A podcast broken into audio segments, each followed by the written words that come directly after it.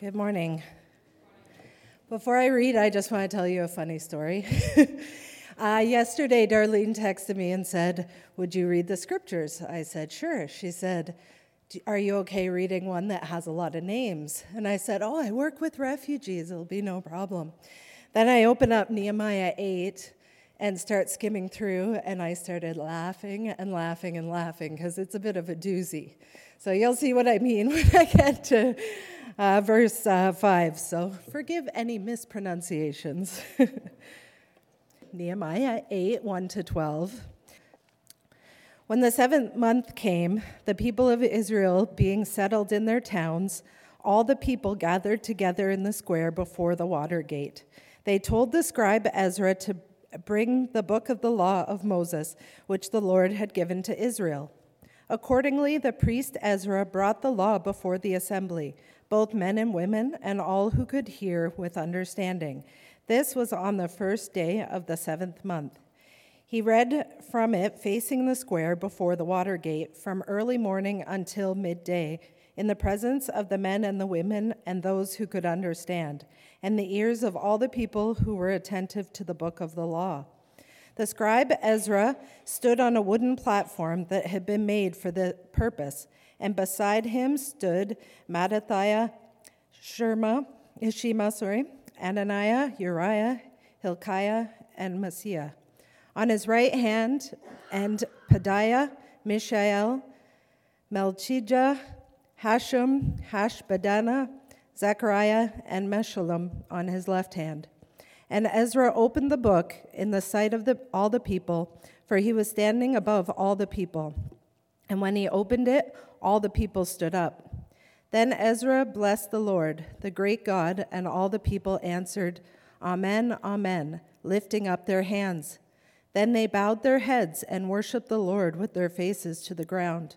And also Jeshua, Bani, Sherebiah, Jamin, Akkub, Shabbethai, Hodiah, Amasaiah, Kelita, Azariah, Jozabad, Hanan, Pelaliah, and the Levites helped the people to understand the law, while the people remained in their places. So they read from the book, from the law of God, with interpretation. They gave the sense so that the people understood the reading. Well done, Lucy. Lots of strange names there. I found a card from my dad recently that he wrote to me, and I think it was just about when I was going to do some uh, travel somewhere. And my dad's uh, handwriting was very neat, very tidy. And uh, he was saying uh, basically, be safe as you travel to all of those places that have such strange names. Reminds me of this text strange names. To us, to other people, they're not strange at all. Iraq, Iran, right? Persia. That's what we're looking at today, last week. Think of the tragedy that happened this week with the missile shooting the plane down. Right over that area, right? Iraq, Iran. That's, that's where that plane went down. And uh, that area continues to be at the center of our news cycle, whether it's the Iranian story or not. So when the psalmist says, pray for uh, Jerusalem, you know, that's an ongoing word, pray, because that is an unstable part of the world, has been for all these years and continues to be. And so we are mindful, uh, families from Toronto who've uh, been touched by that uh, tragedy. So we lift our hearts up and keep them in our prayers. Think of this people in Edmonton, particularly, right? Wow, like 30 folks in the pl- plane were from Edmonton. So it hit uh, the Canadian world a lot. But today, I mention that because of that tragedy, but also it, it reflects on the story that we, we are mindful of that part of the world. Today we're calling this the heart of the matter. uh, looking again at the story of Nehemiah. So last week we were looking at rebuilding walls. So the, the walls of Jerusalem had been razed by the uh, Babylonians 150 years earlier, and they have still down.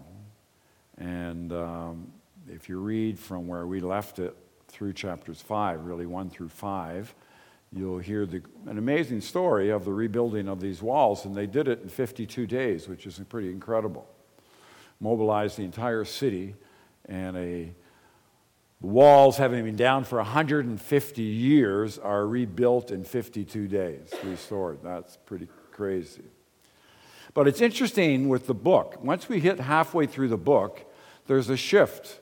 And it's no longer just concerned about the rebuilding of walls, it's now concerned about the rebuilding of the people. So their spiritual rebuilding. That's half the book of Nehemiah. That's where Ezra, the scribe, is introduced in this book. Remember, Ezra and Nehemiah is one book in the book in the Hebrew Bible, divided into English in two. Ezra here in the second half uh, is introduced. So 52 days amidst much resistance. Interesting that if you read chapter 5, the, the, the city is in bad shape. And it's mostly filled with the people of the nation of Israel. But there's all kinds of unjust practices going on right in the people, right in their midst. And there's the lending of interest at high rates that, were, that was forbidden in the law for Israeli to Israeli to treat them that way. People were being sold into slavery because they could not meet uh, their payments.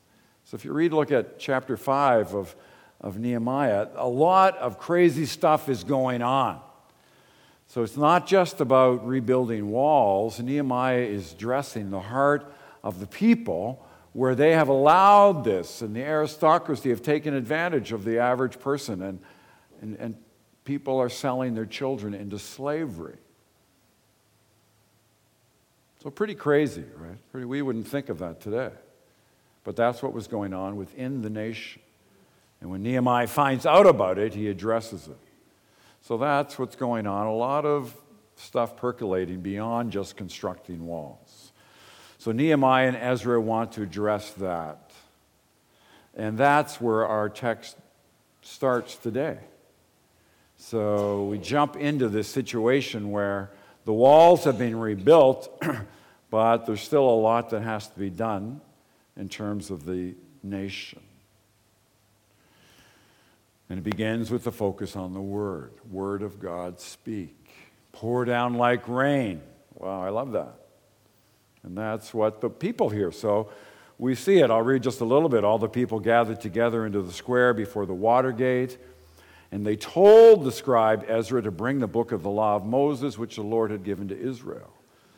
And accordingly, the priest Ezra brought the law before the assembly, both men and women, and all who could hear with understanding. This was on the first day of the seventh month.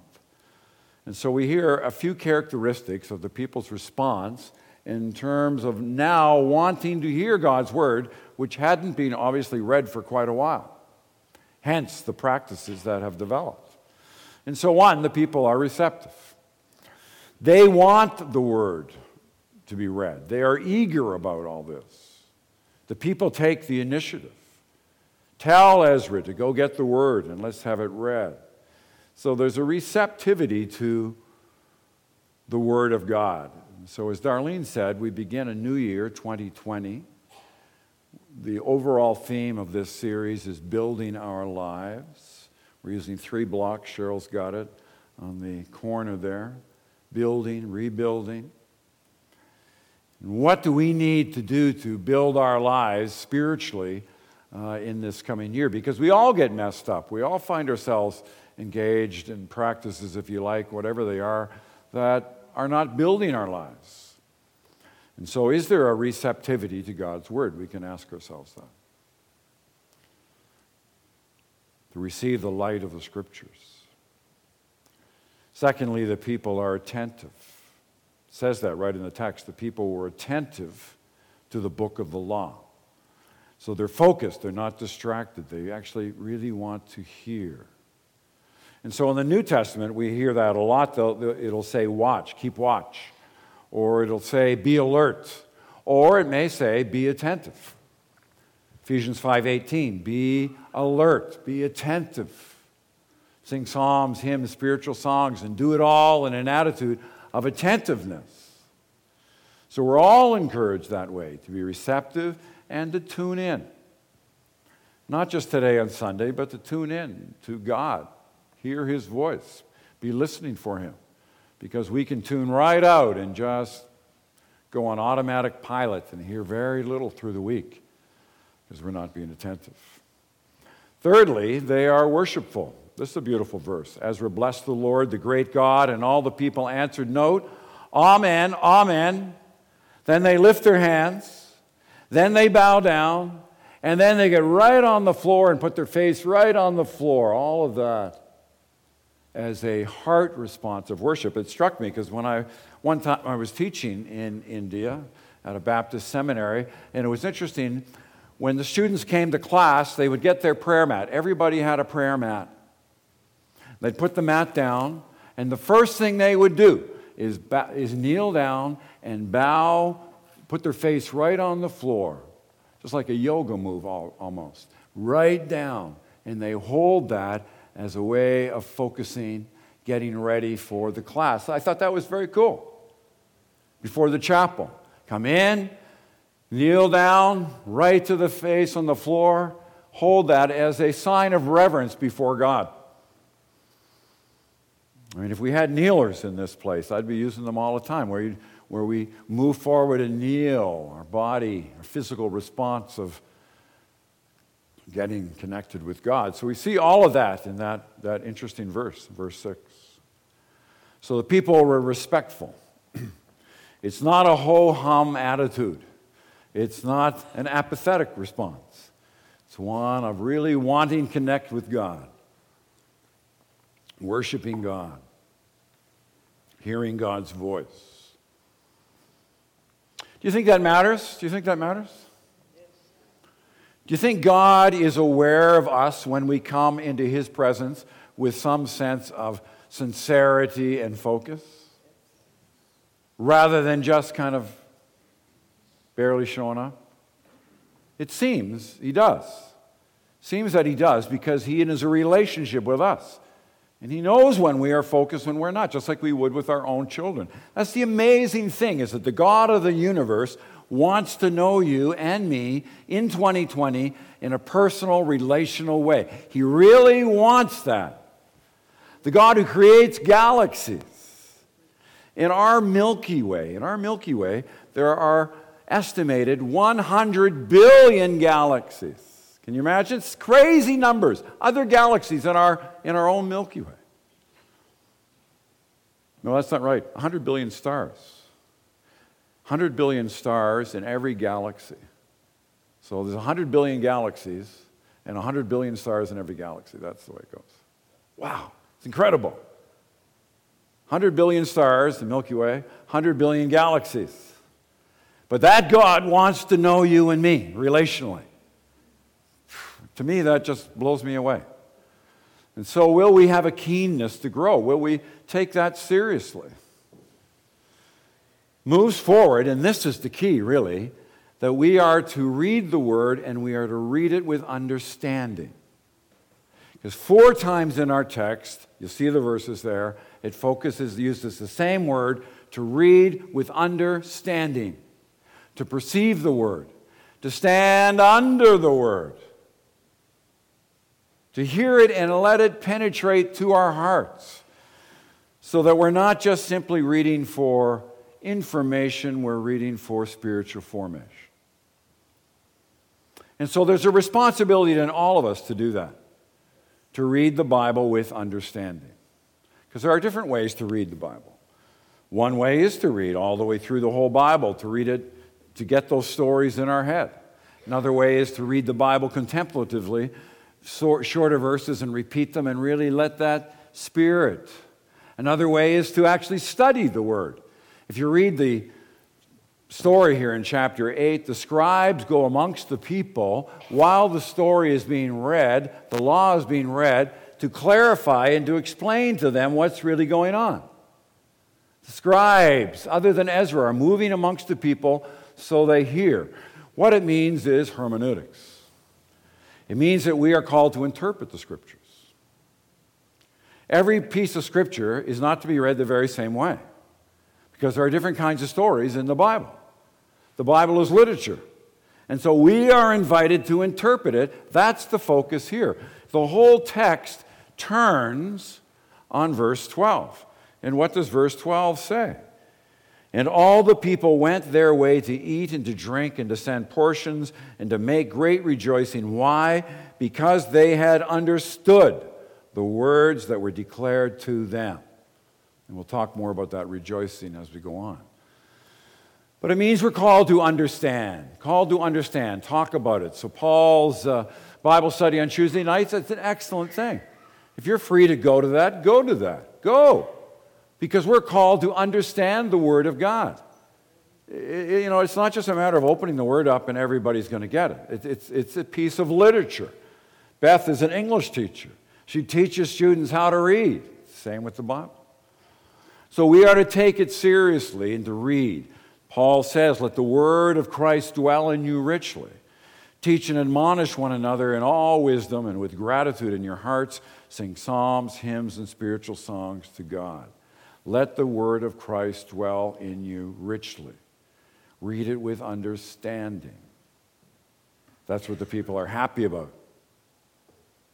Today, we have so many biblical aids that we could all be using. They're free online. Help you study the Word of God invited to take advantage of that. But all of that is, as we close this first point, it's countercultural.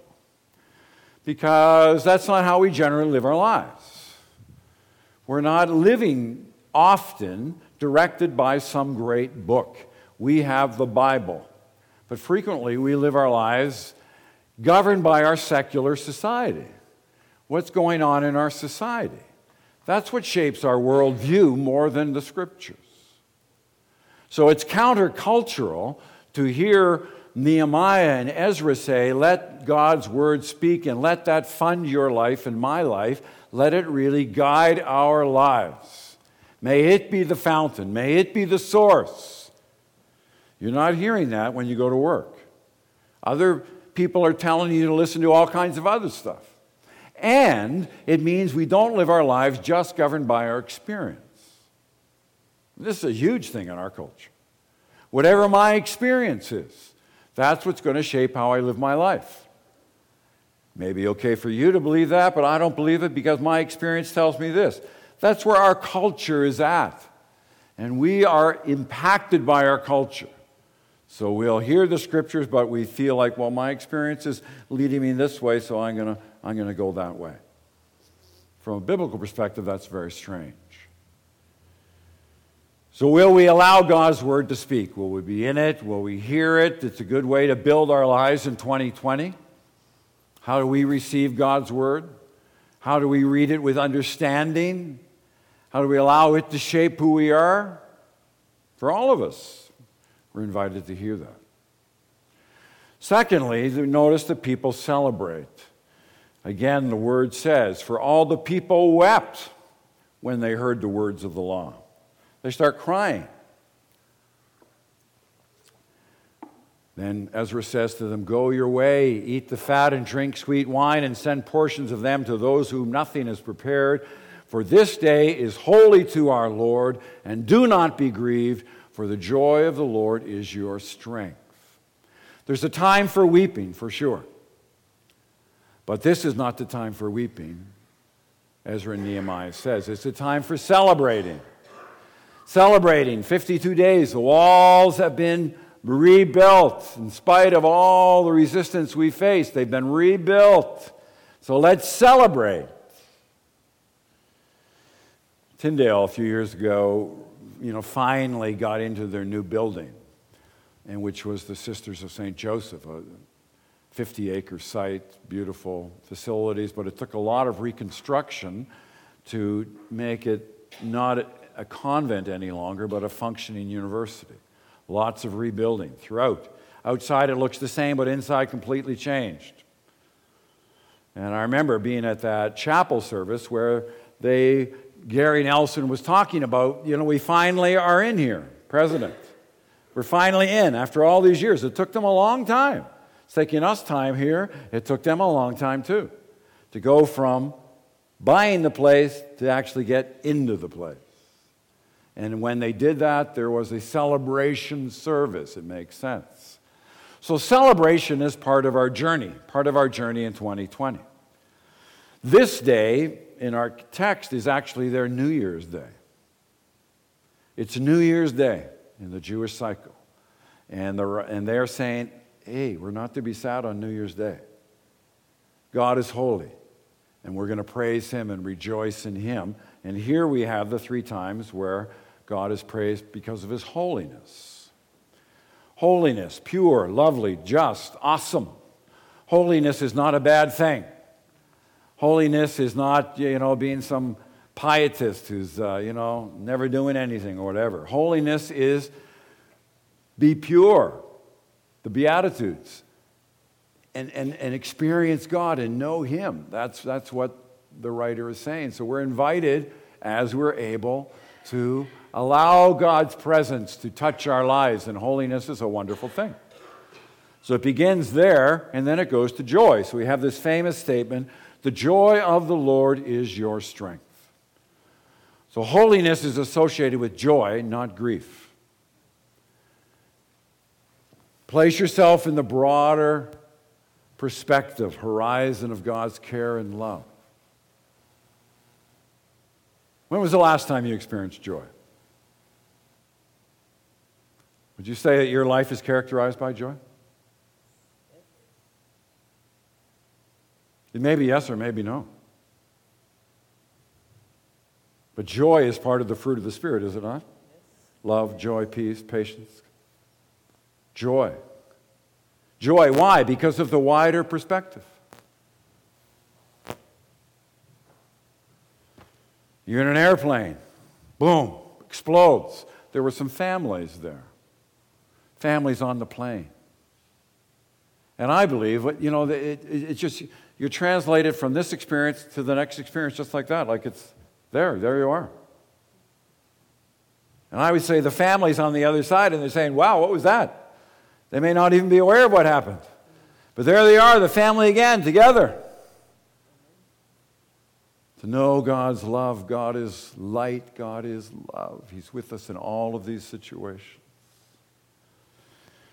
The joy of the Lord is our strength. So, why do we celebrate? God is holy. We celebrate because God is a good God. We're joyful. And then the surprise in the text is that we're also invited to be still. So the Levites stilled all the people, saying, Be quiet, for this day is holy. Do not be grieved. So joy comes full circle, celebration comes full circle, and we're quiet and we're still before God be still and know that I am God, Psalm 46. Just rest in His stillness, to rest in His joy. You go scuba diving and you go down in the waters. You go down 100 feet. It's just quiet. It's just still. Deep blue. Quiet. Space is quiet. The original voice of God is quiet. So, will we meet God in stillness? Celebration is connected with holiness, with joy, and be still. So, in our journey, 2020, will we be still before God? It allows us to not be distracted, to focus, to stay tuned in, to hear God's voice. Celebration. And then, thirdly, there is the theme of gratitude. Now, we didn't read this, but I'll read a couple of verses here because it's really a giant object lesson. So the people went out and brought them and made booths for themselves, each on the roofs of their houses. and in their courts, and in the courts of the house of God, and the square at the water gate, and in the square at the gate of Ephraim, two big plaza areas in the city. And there was very great rejoicing. And day by day, from the first day to the last day, he read from the book of the law of God. God's book, word is being read every day. And they kept the festival for seven days. And on the eighth day, there was a solemn assembly according to the ordinance. So at the end, remember, 52 days, the walls have been rebuilt. And now, Ezra and Nehemiah, they, they refer back because this is the way it was supposed to be, and they hadn't done this in the longest time. There's a festival. There's Passover, there's Pentecost, there's Sukkot. Today is the beginning of Sukkot. They hadn't done it in so many years. And so they tell the people what it's about. They go out, they cut down branches, they make little tents, and they, for a week, tell stories of God's providence and care in the midst of all of that. That's what's going on. So, Sukkot is about God's provision, originally in the wilderness, but God's provision for us. God provided for us as a church in 2019. Now we're already into 2020. And we trust and depend that God will continue to provide for us as we go forward this year and the years to come. God's provision for us and for you. Because otherwise, we can, the bottom line, we can just tie right into anxiety. And you can be anxious. There's all kinds of things to be anxious about. Money often being one of them. We're uptight and we're worried and anxious about money not having enough of money, whatever that might be. And you can live your whole life like that, your whole year. Or we can trust and depend and lean on God because it isn't just about rebuilding walls, it's about rebuilding our hearts, right? To keep trusting and depending on God in 2020, this new year that He's given. There's always that invitation. Will I trust? Will I depend? You don't know what's going to happen to your job maybe in 2020. Where is it going to go? Be anxious, or I can keep my eyes on God. You don't know what's going to happen in your family, relational issues.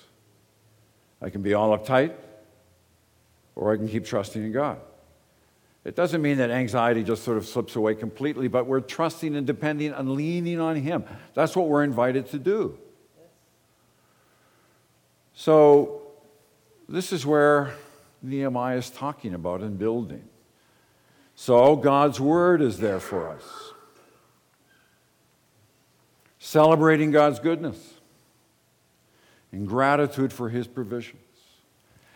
Rather than allowing the joy killers, whatever they might be, to speak and take over in your life. And we all have those. We all have propensities to go dark, if you like. I don't know if you saw Star Wars. Are we going to go to the dark side? We all have that dark side there, using their language. Those joy killers. Or will we stay focused on God, trusting in God, leaning on God? 2020 is all out there for us. I pray that we'll trust and we'll hear and lean and learn from some of these stories. In Jesus' name, amen.